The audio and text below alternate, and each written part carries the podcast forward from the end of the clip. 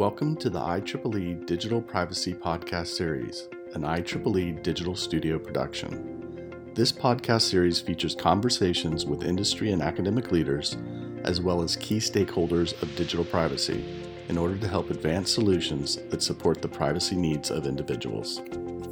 In this episode, Beth-Anne Schuelke-Leech, Associate Professor, Engineering Management, Innovation, and Entrepreneurship at University of Windsor, and a representative of the IEEE Society on Social Implications of Technology, provides an overview on digital privacy and discusses what's needed to advance the technology space. Beth-Anne, thank you for taking time to contribute to the IEEE Digital Privacy Podcast Series. To get started, can you share your thoughts on the importance of the IEEE Digital Privacy Initiative? So, right now, people, we do not have the same protections of privacy online as we do in the physical world.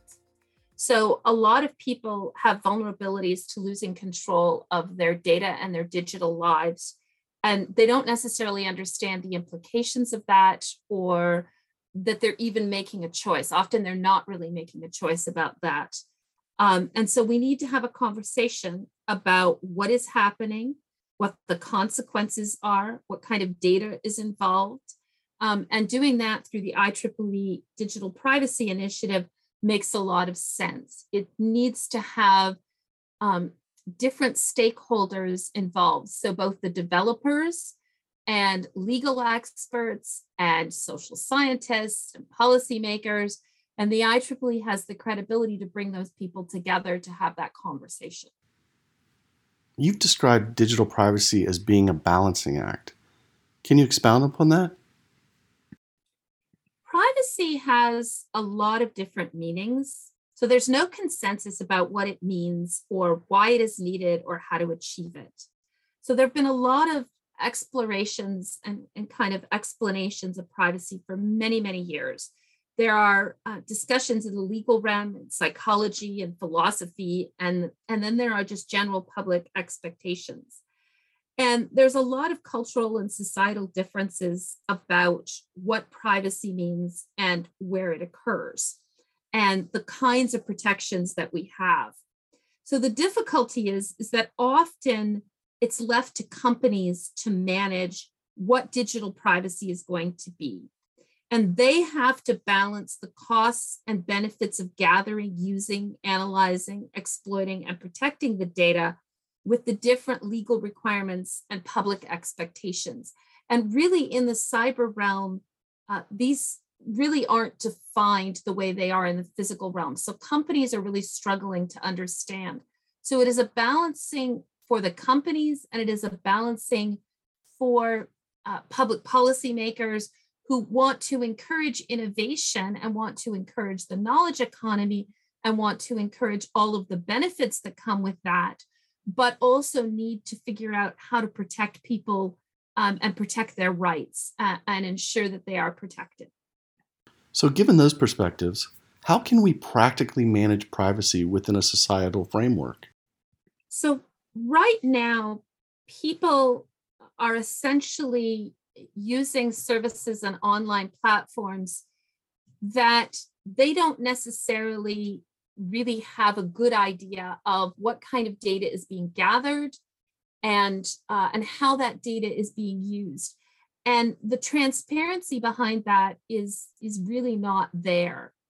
And so it's difficult for people to really have choice that they're making. They're really not um, they don't know how to protect themselves and they don't know um, what is kind of being done what they should what and what they should do. It kind of defaults to the person to figure out how to protect themselves.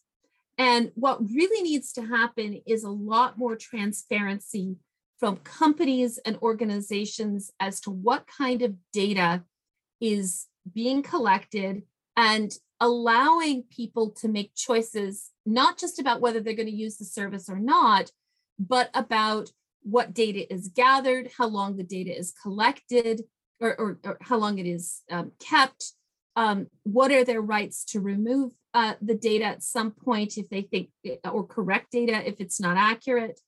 on what is, how are they being influenced the data? And a lot of that is going to have to occur within the requirements of being more transparent.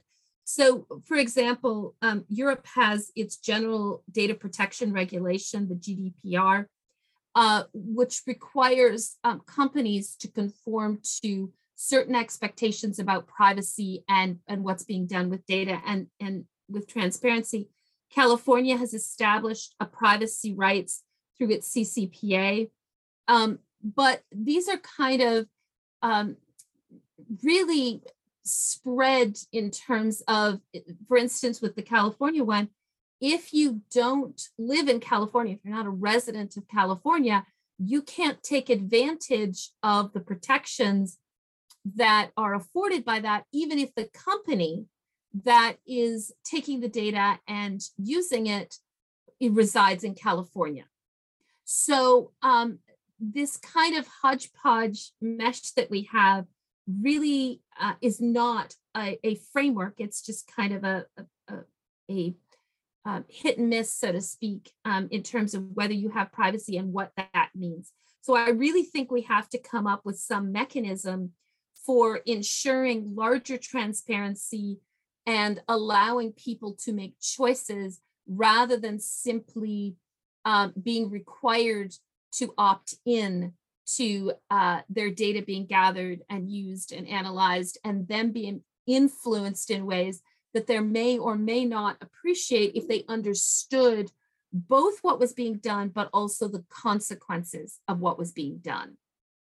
So, Beth-Anne, looking at digital privacy from a global perspective, what are some of the similarities and or differences between countries and regions?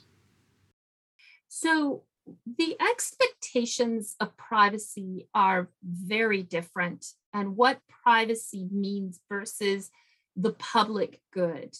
So, for instance, in the United States, there are very strong privacy laws in terms of healthcare and physical privacy.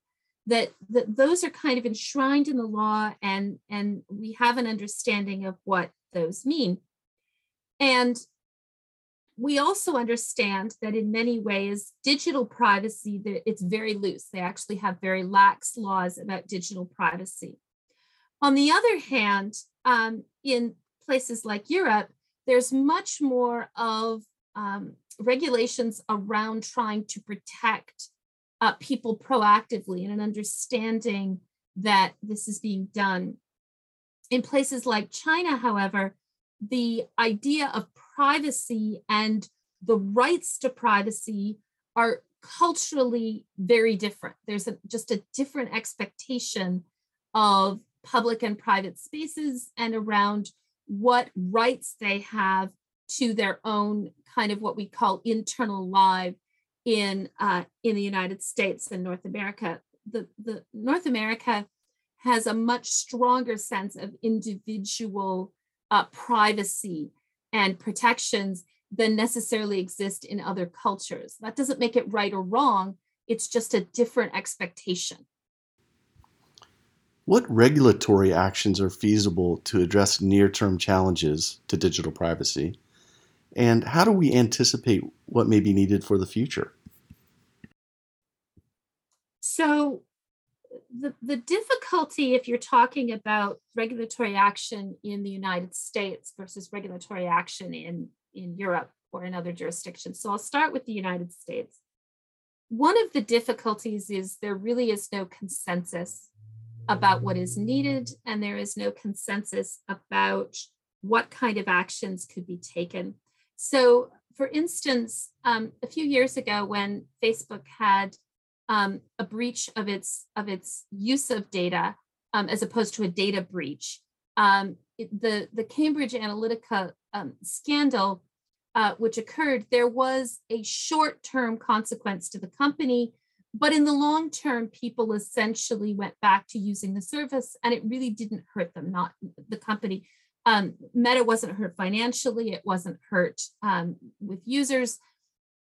so that sent the signal that privacy and privacy protection and data protection um, were not really that important to individuals.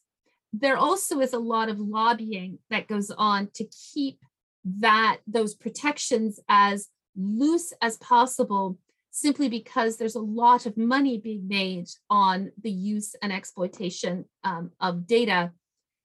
The difficulty is, is that um, with the political environment, it's really hard to imagine a very stringent federal policy coming down. So, what's more likely to happen is that you're going to get policies modeled after California's um, Consumer Privacy Act, in which case um, the companies are going to have to deal with a lot of different jurisdictions.